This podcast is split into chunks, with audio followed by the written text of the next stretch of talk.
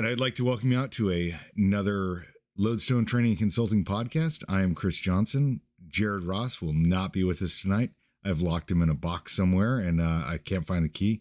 Actually stuck back out at B F R, uh, doing all that Zulu stuff, making good things happen for the Light Fighter coming up. Uh, hopefully this is out Monday, Monday of the Light Fighter, and you guys are listening to this on, on your way to the Light Fighter. So I have a guest with me tonight, and you are, sir? I am James. James. All right.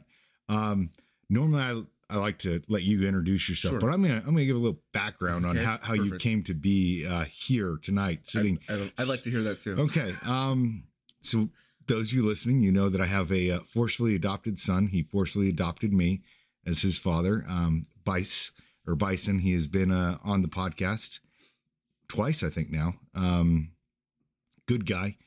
Uh, he started telling me about this, like Superman James. Uh, all lies. Uh, well, I mean, I don't know. Uh, but he started telling me all these stories about this guy. I'm like, I've got to meet this dude. I've got to meet this dude. And finally, uh, back in July, I got to meet mm-hmm. you. Yeah. Uh, yeah. He he wasn't lying. I was I was impressed. Um, not necessarily just with your performance and everything, uh, but your attitude. Your attitude just falls right in line with our principles. I appreciate that. And that's why you're sitting here tonight, is because you fall right in line with everything that we, we want to do. Awesome. I, I'm honored to be here. I won't lie. Uh, I listened to the podcast for almost a year before I signed up for any classes. Cause I've seen, you know, different training companies and people who are super ninja, sniper, recon ranger dudes running companies. And I've been disappointed before. And so I, uh, I did a, a, a lot of listening and, and investing in my time just to see, you know, what you guys are about before I signed up for anything. And the more I listened, the more I realized, uh, man, you guys are good people, and, you know, your mindsets and your approach to things fall so in line with, with my wife and I. It, it it's uncanny. So I'm, I'm happy to be here. I, you said it right there. Like, we fall in line very, very clearly. It's, um, the principles are all the same. Absolutely. You know, um, tonight, our subject that we're going to, we're going to talk about is self-reliance. Awesome. And how that really affects us. And, you know, we can sit here and we can discuss, like, hey, these are things that I do to be self-reliant. And we're going to talk about some of those things. We're going to talk about how we became and our journey to get to that point. But really what we want to focus on, what that gives to us being self-reliant, mm-hmm. and how that affects us is as humans going through this, this journey in this life. Excellent. So why don't you uh, tell everyone listening about who you are, and man, uh, g- give us a little bit of your background. Well, ba- background is, is long. Um, I'll, t- I'll, I'll talk about some of the things I've done professionally, but like talking about self-reliance, this goes way back to when I was a kid. Um, grew up in and around the Chicago area, moved around a lot. Um, came up in a very, very low income home. Um, there were times when, you know, we didn't have hot water for six months or eight months, or we snuggled on the floor to keep warm in the winter. Um, but you know, we, we made it through, and my mom, uh, the love that she poured into us, um, It it set me on a path uh, that that I don't think I could have traveled any other way. um, so that's kind of how life had been for a long time. Um, then I joined the Marine Corps right out of high school. Uh, I signed up for the Marines in January of oh one, and I was slotted to go to boot camp on September eighteenth of oh one. And then this weird thing happened on September eleventh. And I watched uh, the towers fall, and I just had this peace, this peace beyond understanding that, you know, I'm in the right place and I'm doing the right thing. Um, so I spent about six years in the Marine Corps, five, uh, four years active as a K nine military police, got out in oh five, um, got recalled back in, did a tour to Iraq, um, only deployed once, um, And then from there, went back into law enforcement and the civilian side. I spent some time as a firefighter. Um, but all of those experiences kind of cumulatively, you know, I, I think that they, I'm giving you the very abbreviated portion, but they could have broken a lot of people. Um, or you can change your perspective and, and see how they make you stronger. And one of the things that my mom always did when we we didn't have food or were using baking powder as toothpaste with our finger, we always looked at things on, um, you know, what can we get out of this? What can we learn from this? You know, what's the good in this? And that was the perspective I took through everything I've done in, in life. Um, and some of the good that I took from that was knowing that I can make it, knowing that I can make it through really hard things. And we can make it through really hard things with without a whole lot. If you have the right mind and the right approach, the faith that, that you know, someone's got your back. Oh, and, absolutely. Um, yeah. I grew up extremely religious. Um, and, you know, one of the things that always was on my mind was, you know, all things go for good for those who love the Lord and call to his purpose. So if it's not good yet, it's not over yet. And so, um, I just kind of put that in my back pocket, you know, um, when things were really hard and when I didn't know if I was going to make it, um, like, well, it's not over yet. So I think the mindset was, was forged in me through all of these things. Um, but on top of that, you know, skill development, and then finally acquiring the tools and things like that for the self-reliance. Um, but really, I think the mindset and the skills are the foundation, because you don't have to have all of the, the Gucci stuff or five years of food set aside. And, um, it'd be nice. It, it helps. It helps. It, it helps. You know, um, a lot of time we get very, um, equipment focused, mm-hmm. you know, and when we start talking self-reliance, people start thinking about, I need to have the food storage. I need to have the medicine. I need to have the aid bag. I need to have the firearms. I need yeah. to have the ammo. Yes. Yes, absolutely. Absolutely. one hundred percent. We need to have that. But we need to have the knowledge how to use all those things. That's right. Uh, and we have to have the will yeah. to use those things. Um, I don't know if you guys or if you have listened or read uh, World War Z. Yes. Yeah. I got a copy of that book when I was in Albania. I was flying back, and it like made it around the, the group of us that were in Albania. And somehow I get the copy on the fly back. Everyone was like, oh, great book, great book. I'm like, eh, I really don't go in for the zombie books, but I'm flying back. I'll read it. Mm-hmm. I didn't sleep the entire flight. I've just burned through that book. I get to D C, and that's where our plane landed. And I realized that I had been up the whole entire flight reading this book. Uh, those of you who know me, I don't read books. I listen to books, right. uh, but I read this book. And um, one of the things that, that I like stood out to me was I, she was like the Air Force pilot or something, gets shot over the, uh, the red zone. And oh, right. um, she comes across a fully laden S U V, and it's got food, water, ammunition, and all these things to survive with. But there's a dead guy in it, mm-hmm. and he's dead from a self-inflicted gunshot wound. Yep. Because he didn't have the will.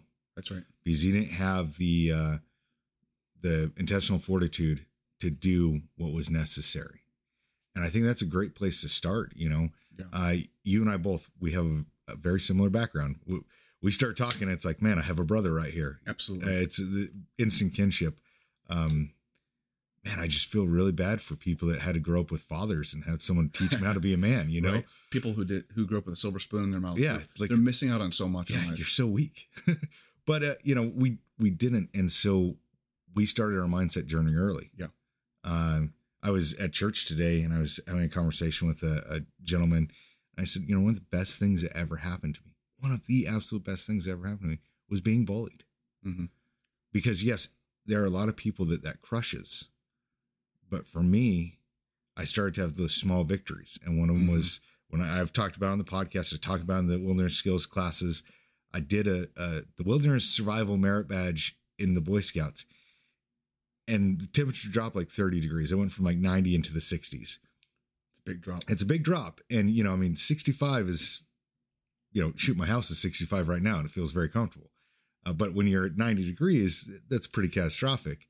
And uh, I'm laying there in the shelter that I built, and I realized that I was okay, mm-hmm. and that I could do this and I could yeah. spend the night.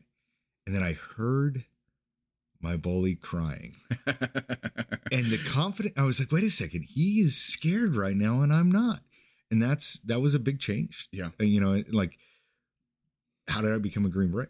Yeah. Stuff like that. It was those little tiny things that added up, those little experiences that came throughout my life that could have been failures. Absolutely. But instead of failing, I mean, there, there were things where it was a failure. I failed at that. But instead of like, oh, all right, I'm ruined, I took that as a lesson and learned from it so that I could continue and, and improve. Yeah. And it sounds like you've done the same thing. Yeah. Yeah. I mean, e- e- even um, uh, in, in boot camp, I, I fractured my ankle during the Crucible, which is like a three day culmination event. Um, you don't, you don't get a whole lot of sleep. You, you hike something like fifty or sixty miles over three days and two or three hours of sleep a night.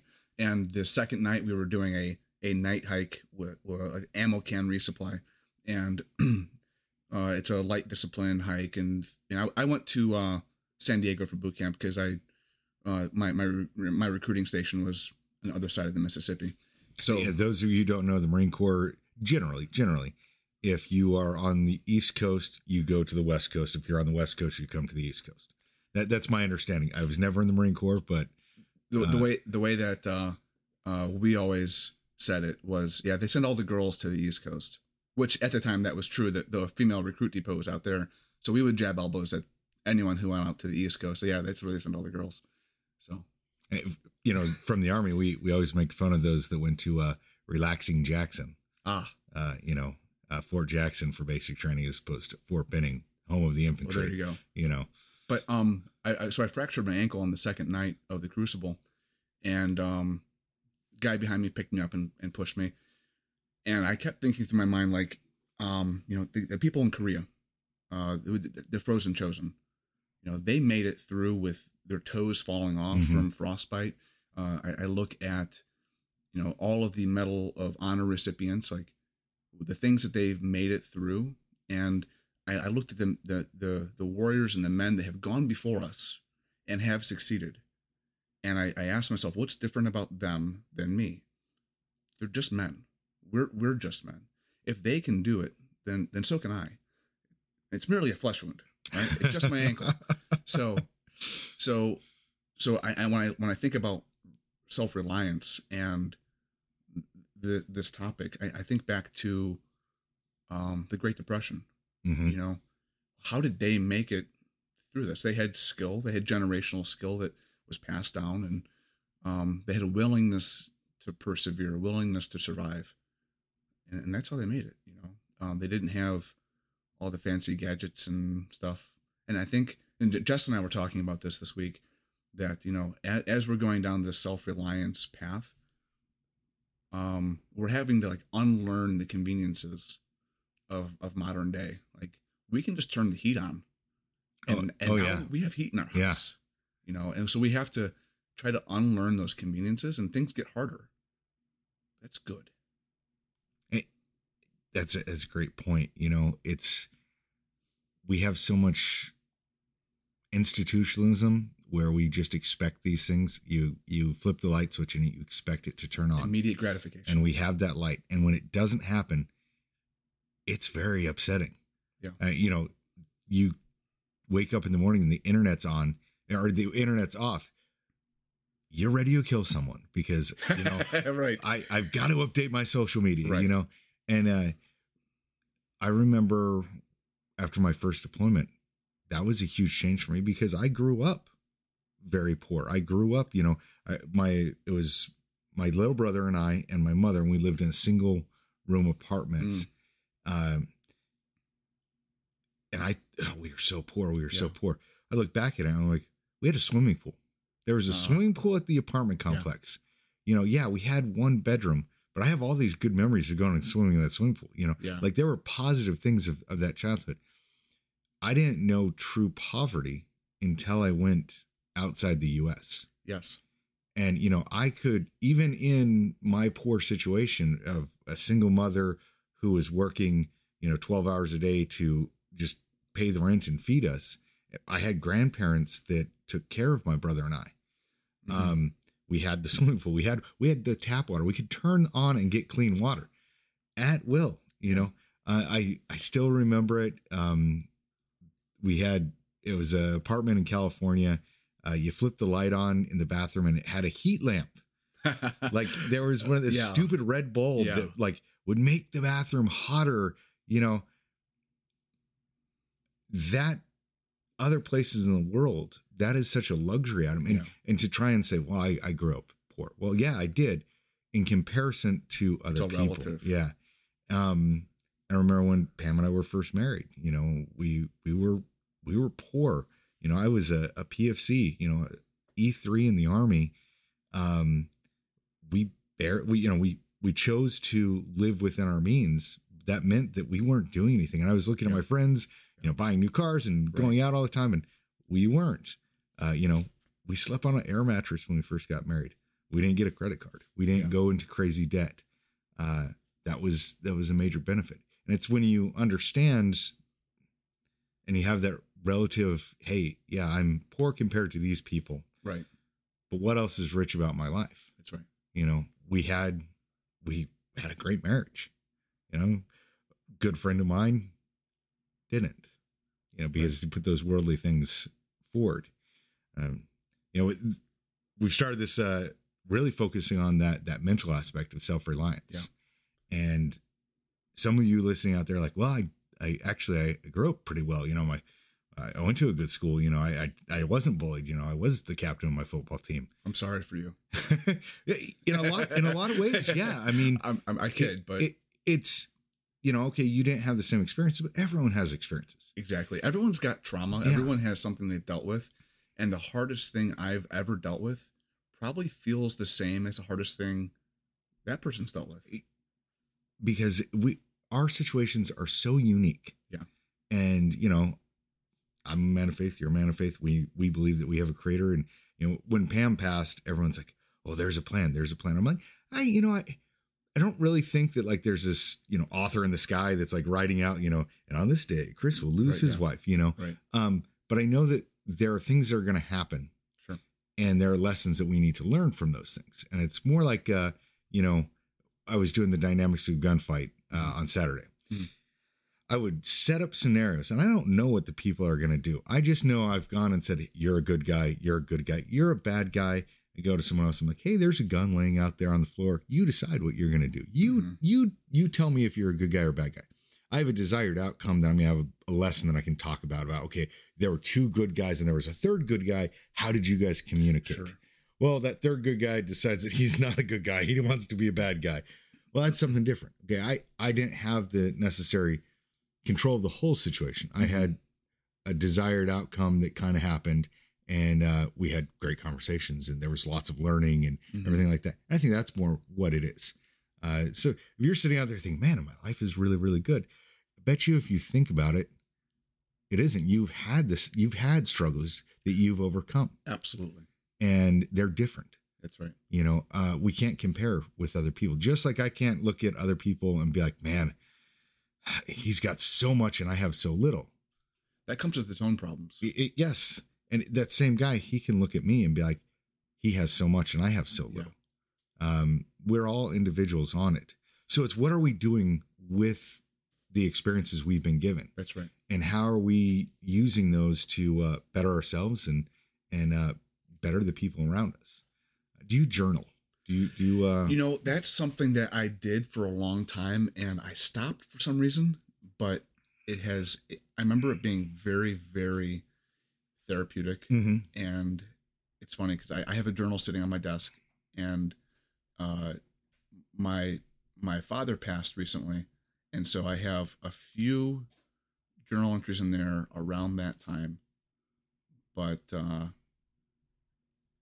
it's been hard for me to open up those dark corners of my mind and mm-hmm. get it out. But I know I need to, because it always feels good when I when I when I get my thoughts on paper. Yeah.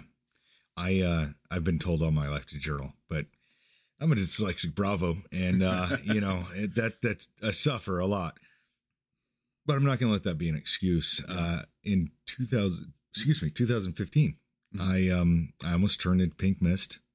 Um, it was like one moment I was there, and the next moment I had a potential that I wasn't there. Yeah, and uh, that was a very very eye opening event for me because my children were getting to the age that they were becoming people. They mm-hmm. were no longer kids. They were becoming people. Mm-hmm. And I had this thought that, you know, my girls aren't going to know me. Yeah. They're not going to know. They're not going to be able to have these conversations. Like they're not going to be able to turn to me and say, "Hey dad, what do you think about this?" So I, I started writing an open letter to my daughters. And that's awesome. Last time I checked is I haven't I haven't updated in a few months, um, actually two months. Uh, it was over thirty pages. Wow. And it's, you know, size eleven font. You know, I just yeah. and it's I started new a, a new thought, and I just go on that thought. It's like, okay, I'm feeling this way about this thing, and I want you to know that. That that's a way of journaling this worked for me. Mm-hmm. Um, I've never been one for the, the chronological, like, you know, on this day I did this, you know, right. Uh, for me, it's been that I want them to be able to look back and, and read something, yeah.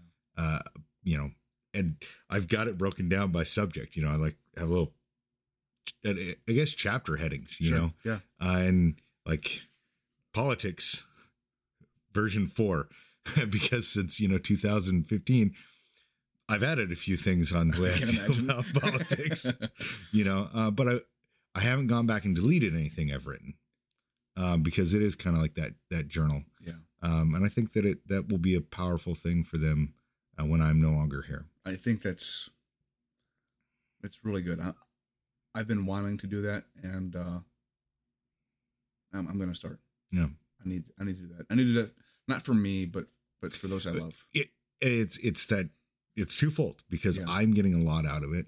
Uh, about my last entry about two months ago, um, I was coming up on the year marker of Pam's passing, and I was having some some serious issues. Yeah. And uh, there are some people that are very very close to me that they they saw the the the depression that I was getting sure. way worse than right when she first passed. I mean that was bad, but it was like so fast and furious, you know, that like you didn't have time to process. Like that eleven month mark.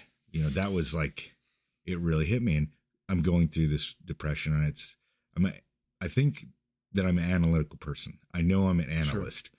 And so I surgically like separated myself from my mind. Like, okay, let's step out of here and let's look at the problem. And as I was doing that, as breaking down, I thought, you know what, these are mindset things. These are things that my girls need to know. And I've talked to them a little bit about them, but it, you know, some of these things, they need to read this when they're thirty, mm-hmm. not when they're seventeen or yeah. twenty or sixteen. You know, it, it is for them as women. Yeah. Uh, so I put in that, that, that journal, and in doing it and writing it out, it really helped me process through some of those feelings, you know, and that, that did really, really help. I, I thought of that journaling, and I thought that, you know, I should bring that up with you because like me, you have a lot of experience that a lot of people can benefit from. You know, and yeah. sometimes the journaling's for us, but a lot of times it's for other people. Yeah.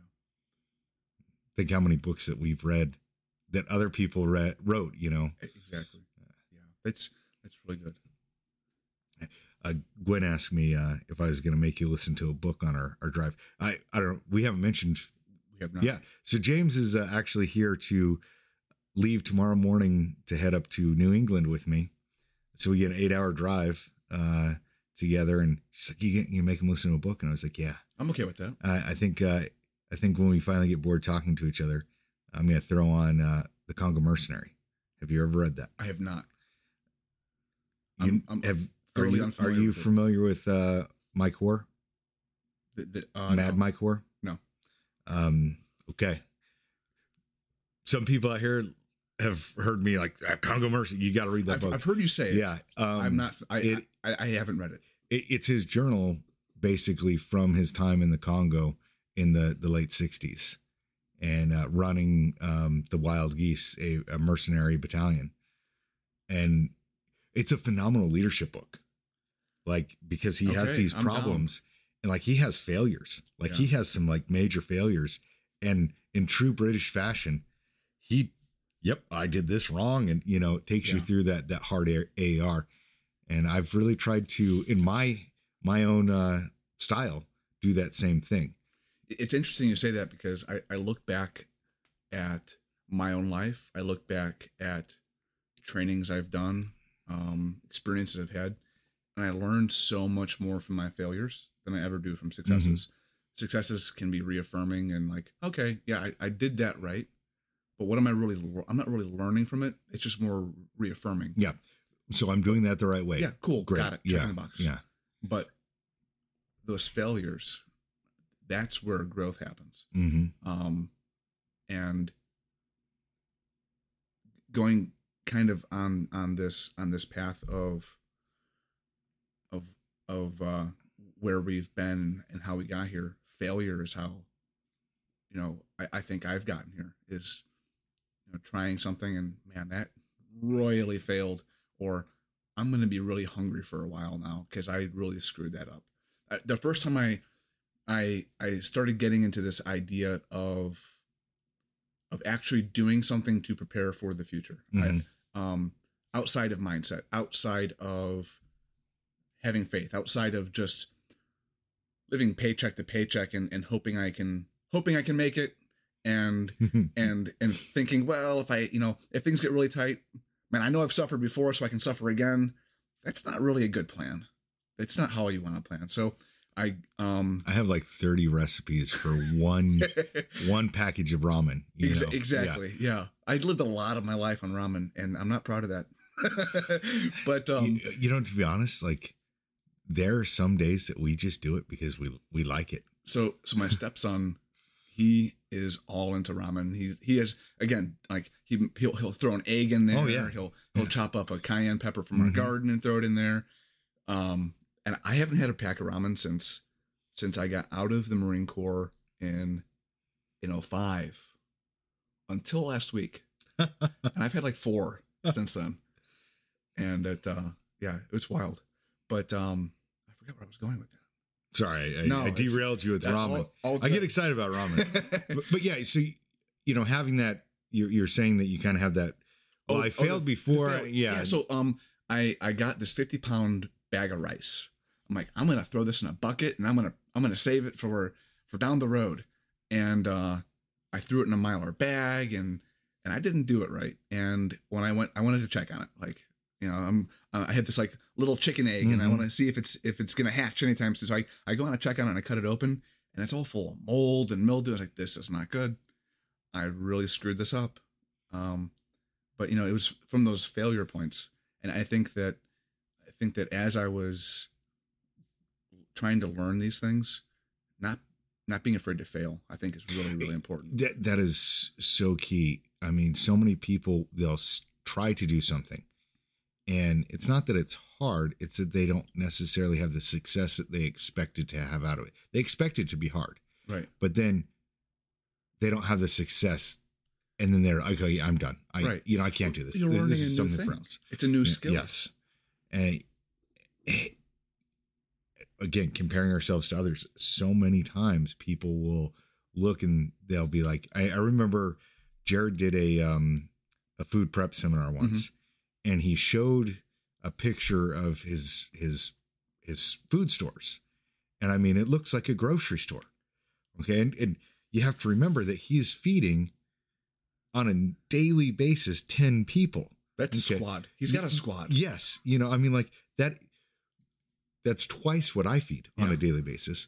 Um, and people like, they look at that and they get very overwhelmed. They're like, well, I'll never make it to that point. So I'm just going to quit. It seems unattainable. And it's, he didn't start there. Right. You know, he didn't just wake up tomorrow and say, oh, you know what? We need to have an entire, you know, Giants food supply in our basement. It's, and he teaches in the class, it's, you start by one, buying one extra can, mm-hmm. you know, the things that you normally eat, buy extra of that. Yeah. And you start to build up to it. And then before you know it, you're like, hey, that freeze dryer is actually not that expensive. Right. You know, when you look at what, you when you look it. at what you're getting out of it, That's you right. know, and, and then you set aside for it, you plan for it, That's and right. then you, you get it and, uh, and you use it, yeah. you know, and, uh, you find a way to build it into your daily life. Uh, like we, we do a lot of our leftovers mm. in our freeze dryer. We have extra trays. So when we eat a meal and it's me and the four bird people, you know, I tease the girls about, they don't like to eat anything. They killed tonight's dinner though. I, I made my stacked chicken and that, uh, they, they loved that. Uh, but usually we have at least one tray of whatever we made for sure. dinner left over, put that in the freezer. And then in four days we got an, another batch going into the freeze dryer. And it's something that doesn't, it just becomes kind of natural in, in the process. And, and and their meals, you know, you're going to eat. We, we know you're going to eat. And the problem is other people will look at that and be like, oh, well, I can't get to that point, you know. You eat food? Yeah, you eat food. You know, it's it's an, it became a progression thing. We right. didn't just start, like, we didn't, we didn't right. just buy a freeze dryer. You know, it took a lot of experimentation. We did yep. a lot of Skittles, you know. Yes. Because Skittles are delicious, and freeze-dried Skittles, you know. Uh, we, we did the fun things. We learned yeah. how to do it. We learned how to use it. You know, it took months before yes. we got into the routine of doing that. Um, don't be discouraged by other people's success mm-hmm. and don't be burdened by your failures. You know, if anything, be encouraged by your failures mm-hmm. uh, because like you said, you're learning something. You know, I, I made a mistake. I, I now know, I now know something I didn't know before. And I can use that to my advantage later. So we've we've talked uh, quite a bit about our mental yes. uh, game in, in all of this. Um, where did you start your self-reliance journey? Like, let's like talk. Let, let's talk training. You, you had you had Marine Corps, so you had a background. You have law enforcement. So, so where so, did you decide to start expanding out and realizing you needed? You know, what, what is your training concept? Okay. So way before I joined the Marine Corps, um, I, so I grew up in, in the Chicago area. My gramps was kind of like my dad to me growing up. And there was this spot up in Michigan where his dad would take him fishing when he was a kid. And it's nothing glorious. It's this dirty old fishing hole up in the middle of the Upper Peninsula of Michigan. Nothing amazing out there. Other than it's the U P of Michigan, and it's a it's a beautiful spot. The state bird must be the mosquito. I think gigantic. Alaska will uh, argue you for that. I've yeah. never been there. I I, I can't say. I, I understand um, there there's two seasons: Alaska, snow and mosquito. But my my gramps, uh, you know, he would he would take me out. We had this. There was this island, like three four miles off the mainland, that we would just go out to, and we'd be there for a week. And he would teach me how to make a fire. He would teach me how to set up a hammock. And he let me fail. I would sleep in the hammock and, and it would storm all night. And I was miserable, but I learned. And so I I was fascinated with learning these things. And and one year when I went up there, um, I must have been like twelve or thirteen. Um, I was like, I'm going to go to the Army surplus store and I'm going to get some survival gear. And so I got like Uh, a green like battle duty belt with the Alice clips on it. And I got two canteens and some rope. And that was all I had. I was like, but I got survival gear now. And I, so I went up there. I was like, what can I do with this? Charlie Bronson always had rope, right? Always. It's like, well, I, I couldn't do anything with it. But so, so I think that's where the bug started. Um, is these camping trips with my gramps and going out fishing and sometimes catching some good fish, but more than not, it was just getting to know nature. And, and at that time in my life, that one week a year was a respite from, uh, from the rest of life. Mm-hmm. And I lived for that one week a year just to be in nature and to have that reset. So that's kind of where the, the bug started. And, and so then, um, it was no surprise to anyone when I joined the Marine Corps. Um, I wanted to do something hard. Um, like, like you, getting picked on and bullied a lot through school. Um, when I got to seventh grade, I was like, you know what? I want to, I want to wrestle. I want to figure out something I can do to not be spit on and go home with black eyes and bloody lips anymore. I I got to learn how to manage this. Mm-hmm. Um, and uh, so I started wrestling seventh grade, and that did that through high school. So I guess that's one aspect of the self-reliance, be able to take care of yourself mm-hmm. and to take care of the people around you. I've, I'm the oldest of five kids. My my youngest brother passed when I was nine. Um, my sister is two years younger than me. And so she and I would walk to school, and sometimes not in the best of neighborhoods. And I had to be big brother, and I was taking care of her. And when Michael Martinelli from down the road was chasing us with a two by four with nails in it, it was up to me, you know? So self-reliance on the security side of things, of like, it's not just about me. I got to protect those that I love. Mm-hmm. So that bug was also planted early, and, and I've taken it very seriously, and I, and I've carried that through my entire life. Um, so I joined the Marine Corps. Um, I joined open contract. I didn't have an M O S. I had no idea what I was going to do or be, um, because they said I can be um, reserve infantry or active duty motor transport. And I was like, I don't want to be reserve. Yeah. And I don't want to be motor transport. I want to do things. Um, and, and if I'm being totally honest, I joined because I wanted to be in the band. I, I played the saxophone. I taught myself the saxophone. Um, and I totally bombed that test, the, uh, the tryout for it, but that was good. I'm, I'm, I'm happy with that. You know, I, I'm really kind of, I wish I had known that fact about you. I, I learned it, what, two weeks ago, I learned that fact. Yeah. Um, I wish I'd known earlier, because when Jared and I are putting our heads together for, uh, events for Light Fighter, I think I might've thrown that in there, you know, just, like, you know, we'll call it the Clinton drill or something, oh, you know, perfect. Just surprisingly, That's you ter- just smoked that drill, you That's know, terrible. Yeah. But, um, so, so, um, so joined the Marine Corps. Um, I very quickly was, we went through, you know, boot camp. We, we got the, the M C M A P training, right? I was like, this is cool. This is more than I've learned. I learned how to wrestle. I never mm-hmm. really had a, a class on, you know, weapon takeaways or knife defense. Like, this is awesome. This is so cool. Um, but, but it was really just enough to get me hurt, you know, like just enough, not real skill just yet. Um, so I, I kind of went down that path, and I became a instructor for the Marine Corps, and, um, and, and that carried on through, uh, through my life. Um, there, there's a lot of, of background of, of things that I've seen and been through that make me want to teach other people how to protect themselves. Mm-hmm. You know, I've seen a lot of bad things oh, happen to it, good people, it, you know. You said you have a law enforcement background. I mean, that's yeah. my, my, my, um, my earliest memory is of me hiding under the table with my little sister while my dad's throwing my mom around the house. And so, again, also ingrained pretty early. Yeah. You know, um, so I, I've taken these these little nuggets of, of things that, of traumas, of failures, mm-hmm. of of those hard things, and I said, well, how can I make these good? And I want to dive into and be very serious in each of these topics, but they came in small doses. You know, a little bit of training here, a little bit of training there. I turned forty in a week, but I've been doing this nonstop since I was in seventh grade. So, you know, it's, it's a culmination. It's not something that like you can, you can just start and expect to be on one end of the spectrum, or look at someone who's done this their whole life and say, well, I can't do that. That's unattainable. You know, again, to, the, to your other points, um, it's a process. It, it is a process. And, you know, I like the, how you said you've had the failures and then you've identified it. I, that's something I want to work on. Yes. You know, um, part of that being self-reliant is recognizing our weaknesses.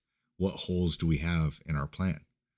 Um, well, I don't have a plan. Okay. Well, there's a hole. Let's start there. that, that's a hole. You know, um, what, where do I want to go? If we're just throwing that out there, broad spectrum, I don't know. Um, narrow it down. Look at some of the things that you've experienced in your life, and how can you improve or change or better those, whether it is seeking out training or, mm-hmm. you know, you, you saw this one time, this has affected you, or you experienced this, this one time, and this has affected you. How do you make it? How do you better yourself in that situation?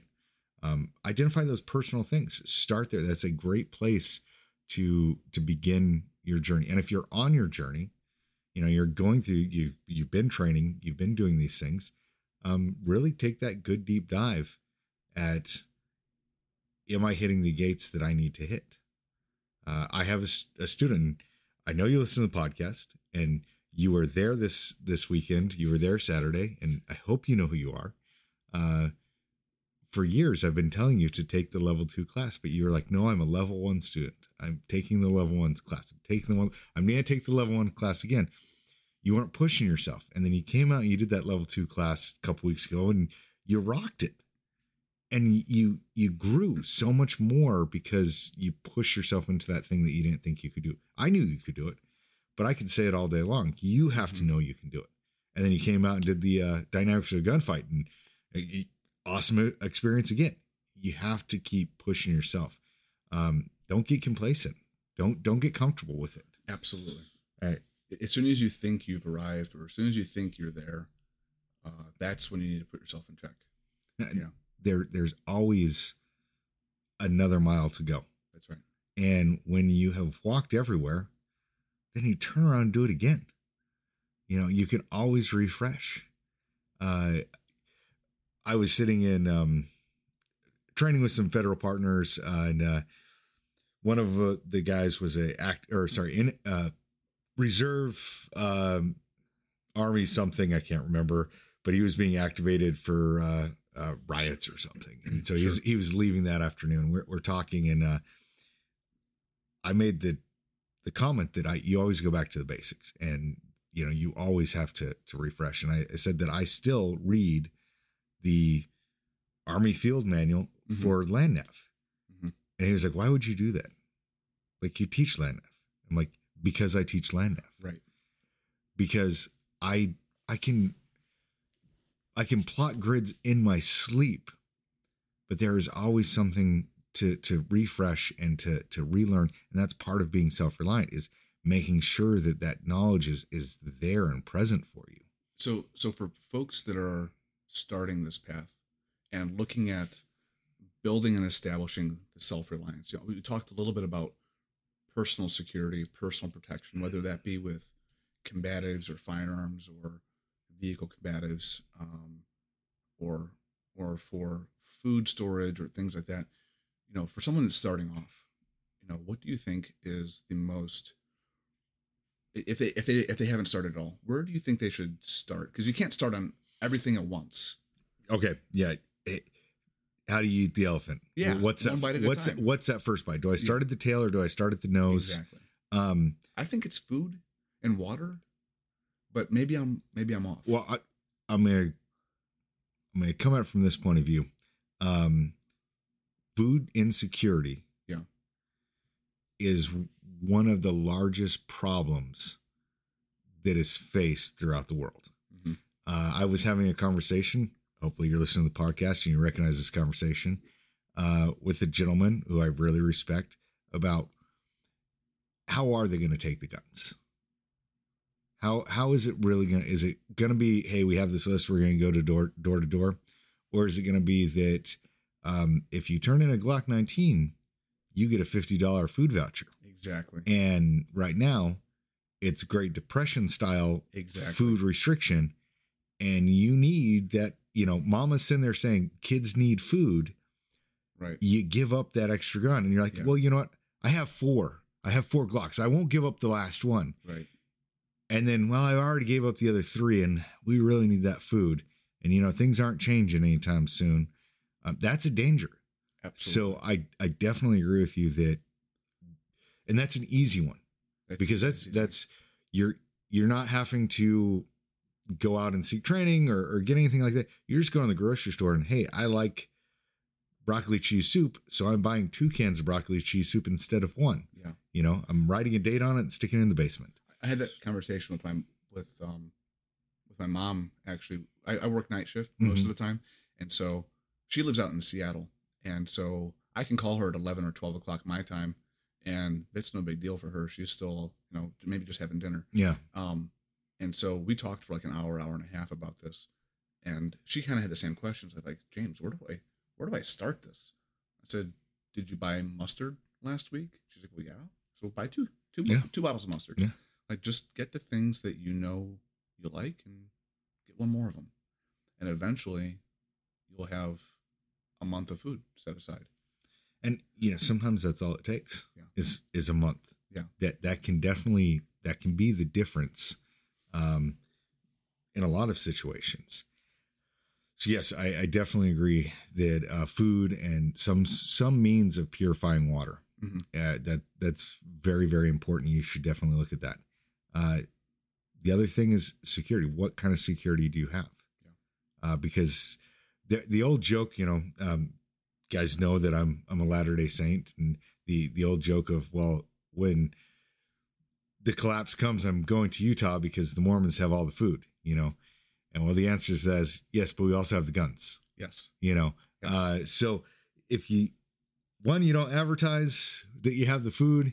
Uh, two, if you have it, you have to have the means to protect it. And That's it's right. not just the food. It's, you know, it's the family and everything along with it.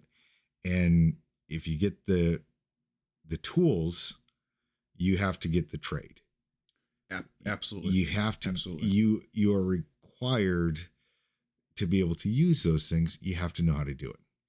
And I mean, I go out of town, I've got my daughters here at the house, and they're trained. They practice. Mm-hmm. You came over to my house and you're like, there's a target hanging on the wall for dry fire. I'm like, oh, that's the girls. I love it. You know, uh, because they train. Um, because they know that they, no one's coming. That's right. They have to be, they have to be self-reliant. When dad's here, okay, they can lower their security because dad's raising his security. Mm-hmm. But when he's gone, no one's coming. That's right. It's up to them. And some people are like, oh, don't, don't you think that's a little rough to, to put on your girls? I'm like, it's real. It, it's, I'm being honest. I didn't dump it on them right off the gate. You're telling a six-year-old, yeah, hey, fend for yourself. It, it's, It is a process.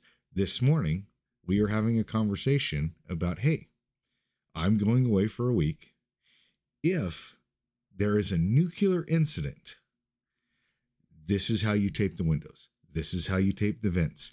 This is how you ventilate the house so you, you can get new air in. These are where the carbon monoxide uh, detectors are. This is where the backup power is. This is why we have this water storage in the house. This is why these things are here. Mm-hmm. We were having those conversations. Mm-hmm. I could have those conversations because we started forever ago. We started way back, way back when. I didn't just dump it on, hey, dad's going out of town. You might get nuked. Right. You know, do I think that we're going to get nuked this week? No, I don't. Well, uh, we wouldn't be going. if that we, it, Exactly. Uh, one hundred percent. Um, but there's a chance. There's always a chance. Right. A meteor could fall out of the sky. Right. You know, there's always a chance. So there is no harm in having the conversation. That's right. And, you know, what is the other thing that we just talked about? What if there's a catastrophic power failure and they need to maintain the heat in the home?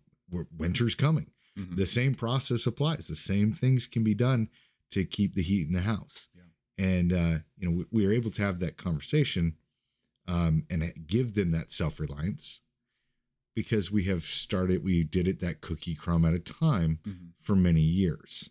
Uh, it's, it's almost like teaching children firearm safety and g- gradually building them up to be safe and competent with a firearm. Yes. You don't just throw them a gun no. and say, hey, go learn this thing. Yeah. I mean, you don't throw the kid in. The, well, I mean, some people throw the kid in the deep end of the pool, um, but, but you're still there to pull them out. You're like, oh, he's drowning. Man, I really like that one. Well, let's get another one, right. you know? Um, so, you know, that analogy of oh, dump them in the deep end, you might let them struggle a little bit, but you're going in after them. Uh, and we have to do the same thing. And on that same note, we have to be the same with ourselves.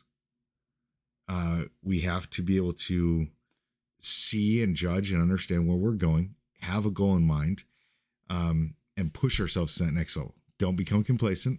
Don't be like, oh, you know what? I'm a level one student. I'll always be a level one student. I can't do those those crazy things. Mm-hmm. I just need to be safe with this item. You are safe.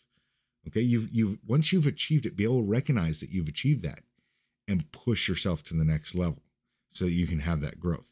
When you start having success after success after success, that's the time to fail again. Yes. Okay. I can do this, you know, lifting weights, you know, man, I can do one hundred pound uh, bench press. this is great all day long. Okay, cool. You you can do that fifty times. Awesome. Let's throw more weight on there. Yeah. Let's go back to where I can barely get that bar up, uh, because that's how you're going to have the growth. That's mm-hmm. how you're going to get beyond uh, where you're at. You don't want to be stagnant on this because you want that confidence. You want that self-reliance. Yeah, confidence only comes through testing under pressure and through, through earning it. You, you can't just go to the store and buy a bunch of things and be confident. Uh, uh, it doesn't come through having things. Well, we we see it all the time in classes. You'll have a guy that comes to a class and has the finest cry precision, you know, has um, the latest and greatest uh, Daniel Defense, has, uh, you know, a D-ball, or, you know, he has them all, you right. know. But he isn't grouping a controlled pair. Doesn't know how to do a reload. Yeah. yeah. Struggling struggling to do anything under night vision because, yeah, he's got dual tubes, but he doesn't practice his reload. Mm-hmm.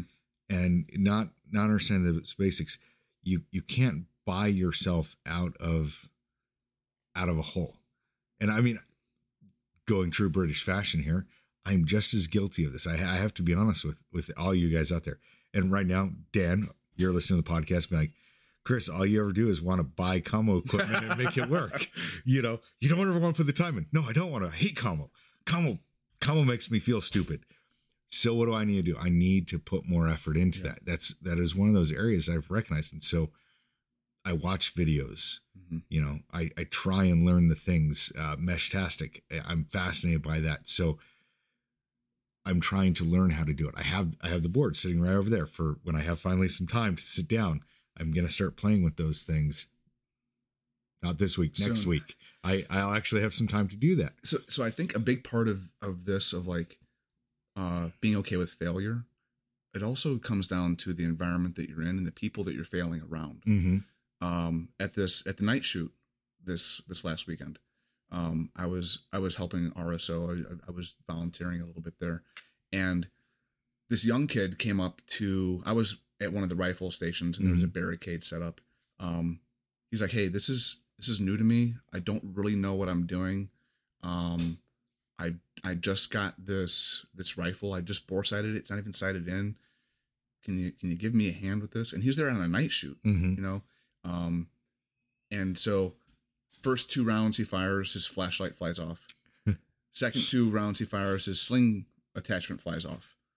And at first he was kind of embarrassed. I was like, dude, you're out here doing it. All these other guys, they, they buy all the Gucci stuff and they're, but you're here testing what you got. Yeah. I said, good on you, man. I said, let's look at how this is set up and let's see if we can tweak it so that it can run right for you. But he was willing to put himself out there mm-hmm. and he was doing it around these dudes that like literally the guy next to him had like uh, an S B R with a suppressor and, yeah. and an L CAN and a Maul and, you know, Pano night vision and um, like, all Gucci'd out with, with all the, the fancy stuff. And this, he was probably a twenty-two, twenty-three. Mm-hmm. He's there very humble with it, with his stuff. That's his rifle. And he's training with his rifle and he's willing to put himself out there and learn or fail or, or succeed. Man, I got a lot of respect for that dude. Yeah. Um, that his, his approach to it impressed me. So I think that when, when you're looking at doing things and being comfortable with failure, the crowd you keep really allows that to happen and you can fail safely. Yeah. Um, if you're trying to keep up with the Joneses, you know, well, this guy has this thing. I need to have this thing. Right. Uh, I'm guilty of it. I'm on Instagram. You know, it's, it's a, it's a billboard thing for me. I haven't posted in forever. I know. Sorry, Jared. Uh, but I, I'll see other training companies. Yeah. And like these dudes are running around with dual tubes and I'm like, man, I need dual tubes. I need dual tubes. And I'm like, why do, do I, do I need dual tubes because these guys have dual tubes or because I want the capability? You know, what I really want, I want another set of fourteens so that I have three sets of fourteens. Cause you have um, a family. Because I have a family. That's right. Because right now I only have, you know, mine and the girls are sharing one set of fourteens. Right. If I had another set, that is that, that would be something. You know, or, or okay, maybe not another set of fourteens, but a P V S thirty that I can clip on in front of my bolt gun and extend a capability that I, I don't have right now, mm-hmm. um, and be able to do those long range engagements at night. That it, that's where I need to be focusing, not at looking at the other guy. Man, he's got dual tubes. He's also wearing them in the shoot house um, during the day. The, the lights are all on. He's just wearing those to say he has dual tubes. Doing it for the gram. Yeah, doing it for the gram. And, uh, you know, you, you can't do that. Yeah. Um, and you can say the same for training too. Like if you're getting out, if you're going out to any training event and you have to have your, your selfie stick during every evolution of your shoot, because you want to, you know, you want to look cool for your, for your dudes. I mean, maybe check why you're, why you're doing it. You know, are you doing it to promote yourself? And that, mm-hmm. that's one thing. And I think it is important to, if you're running a business, you have and, to self-promote. You know, you that, to. that's, that's, we take pictures in our classes because we are trying to get, and we don't, um, we don't do the paid promotion. You know, like I'll look at some of these, uh, things like, uh, you guys all know I'm obsessed with alpaca and alpaca wool. And, you know, I suddenly I'm getting all these alpaca, you know, socks and everything. It's, it, it's a paid promotion. Like that yeah. company is like, hey, we're trying to sell more socks. And so, and, and they, they focus all the marketing just on you. Yeah. They, they put it right on you. And hey, okay. You know, let, let's do that, you know? Yeah. So I got some compression socks coming. Pretty but, excited but about so, that. So when you're doing training, it, it's, it's important to have your perspective and your intention, right? You know, like, am I, am I going out to this class because I want to better myself? Am I doing it just so I can get good looks on Instagram, or am I, am I doing this because I'm trying to promote myself in a very deliberate way? And, and uh, you know, I, I think intention has, has, yeah. uh, has a lot to do with that, but being, and being able to fail is, is awesome. We get so much out of having that intention of like, okay, I want, I have a desired outcome. When I start classes, one of the things I like to say is, what is your goal of mm-hmm. taking this class?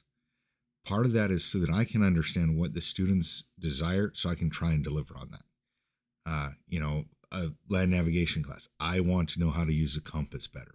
I want to be able to find my way if the G P S fails. Now I have those, you know, terminal learning objectives that, that we were taught back in the military, you know, mm-hmm. okay, that's what that person's goal is. That's where their head is at. Mm-hmm. And I have the lesson, and it, yes, it's absolutely going to cover that. Um, they say something else. You know, it then, hey, no, this class doesn't cover that. Or, okay, I need to shift a little bit for this student. And for me, so much of my my drive on everything is time. People are giving their time to me. Mm-hmm. They're giving their weekends. Yeah. They're giving me their vacation days. Like, I have to give equally, if not greater, of me for that. Mm-hmm. And if I have ten students in, in a class, that's ten people that gave up their, their time with their family to spend with me. I've got to give them ten days worth of information. I've got to be pushing that out there uh, so that they leave feeling that their time was well spent, you know, because I want them to have that self-reliance. That's, that's one thing that, that, so I, I listened to that podcast, like I said, for almost a year before I jumped in any classes, primarily because I've seen training companies. Um, and, and I think I've, I've mentioned this to you before, you know, a business can have one of two intentions. You know, what can I take and gain from my clients? How much money can I take from them? How, how can I better my business on the backs of my clients? Or what can I give to my clients? How can I help them? What can I do for them through my business? Um, and, you know, after listening, you know, For, for that while, I, I realized that you guys one hundred percent are the what can Horrible I do? Businessmen? Yes. yeah. Yeah. Yes. A bunch of shills. That's it. Hey, you know, it, it's, uh, it is what it is. No, but, uh, you know, it, the, it, it's a, it's a place where, um, I've taken my stepson, I've taken my wife, uh, because I know that you guys are, like you said, you, you ask, I think the, the first class I I did with you was the anti-abduction yes, class. Yes. And um and then shortly thereafter we did land nav. Mm-hmm. Um, and you very clearly had a very well laid out uh, plan for the course. But that question, like, hey, what are you expecting to get out of this? You took the time to throw something out there for Tyler, or to throw something out there for Jess, or throw something out there for me of like, hey, we're on a point in, in our natural discussion where that guy said that he wanted to know more about this. So you dove a little bit deeper into it. Um, and, and that's awesome. It's incredible. Uh, that, that that's, that's how, uh, you know, Jess and I are, it's, it's not just you, it's, it's, it's Jared as well. You remember things. Um, you remember details of what, Hey, Hey, this person said they're interested in this thing, and you create an environment that facilitates learning and facilitates a space that's safe to fail. And at the same time, you have high expectations. Failure is not what you're going for, but if someone goofs up, that's okay. Yeah. And you know, that's the thing, having standards and not lowering the standards. That's right. That's a way that people can fail safely. Uh, doing, um, we have critical tasks in some of our, our courses where we'll have a time standard. Very rarely will you see a pro timer at a Lodestone class. Mm. It's not that we don't believe in the pro timer. I think that other people rely too heavily on a pro timer. Mm-hmm. Um, I think it's a great training aid, mm-hmm. uh, but it is not the end all be all for stress. If I want to put stress, I want you to put the stress in. Um, and time is only so much of somewhat of it. When you bring in a, um, a pro timer, people start to beat the timer, mm-hmm. and they start to f- fail. Yeah. They, they start to fail on doing technique. Um, but we have C Ts, we have those critical tasks. Uh, and the purpose behind those is this is a standard. You will go from the low ready to get one shot off in zero point seven five seconds. That's the standard. And you will do it properly. And mm-hmm. I will, not only will I, the timer, but I will judge you on your form. Mm-hmm. And if that selector is coming off before your eye is on the reticle, you fail. Because that's the standard. We put out what the standard was. Execute. Go. Buzzer goes off, you know, zero point seven seven. Would you like to try again? zero point seven three. You have met the standard. You have exceeded the standard. Sometimes you have to have those things, mm-hmm. you know, um, because people have to fail, you know, coming out of the draw, you know, that's a great one uh, for people and to, to experience. Uh, and you have, if you lessen the standard, we're like, oh, well, you know, I see that he's got a really funky holster that he's having some hard times with, uh, you know, his, his release is, is a lot stiffer. It's a brand new holster, whatever. Um, so I'm going to go ahead and I'm going to, I'm going to give him an extra half second. Now I'm changing the standard. Mm-hmm. He he isn't succeeding. He's still failing. Mm-hmm. He just doesn't know that he's failing. Mm-hmm. How is there any growth there? Right. And going back to the thought of confidence, confidence being earned under pressure. Mm-hmm. That's what builds confidence. Yes. Is knowing, no, they didn't change the standard for me. I did that. That wasn't given to me. I earned it. I, um. Unfortunately, throughout the global war on terrorism, we all saw it, uh, they started to water down soft forces. They mm-hmm. started to, we had people that made it through the Q course that slipped through the cracks, and they would come to teams and they wouldn't make it. And they, you know, fortunately we had the ability of getting rid of a lot of these guys. Some guys didn't get, got rid of because whatever, and they got moved around and things like that.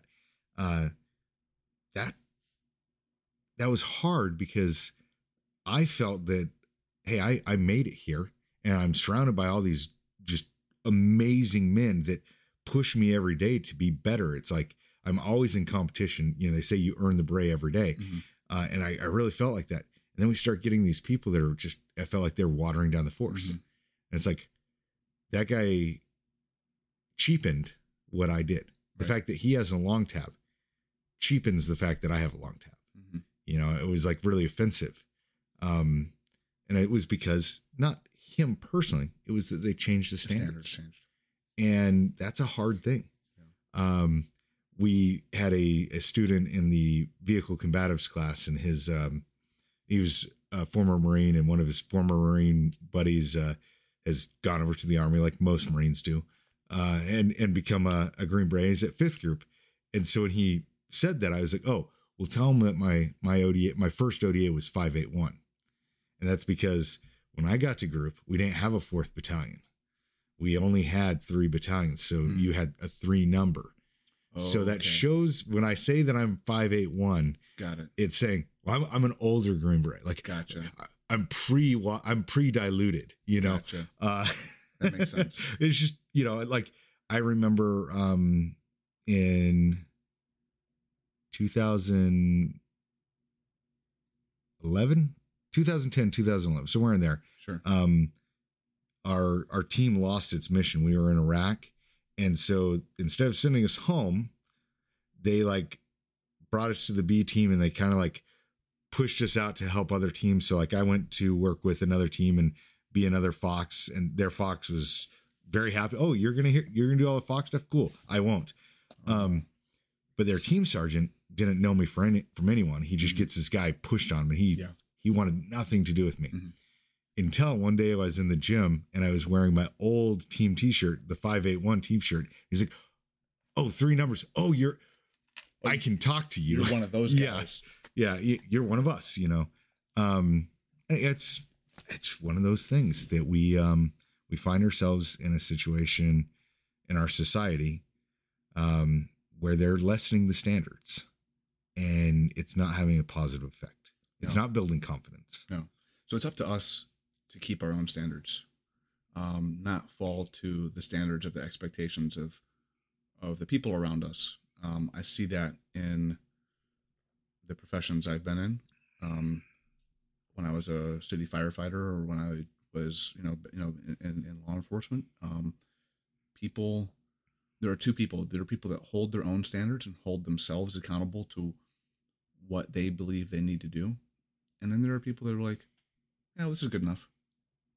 Um, I, I would challenge everybody that if you're serious about this, of, of any of this, whether it be training or self-reliance or being a father or, or being a husband, hold yourself to your own standard, not what society and Instagram says is, is expected of you.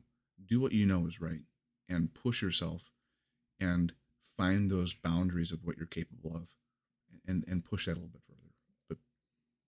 If you don't think you're doing your best and you're trying your hardest, you're failing your standard.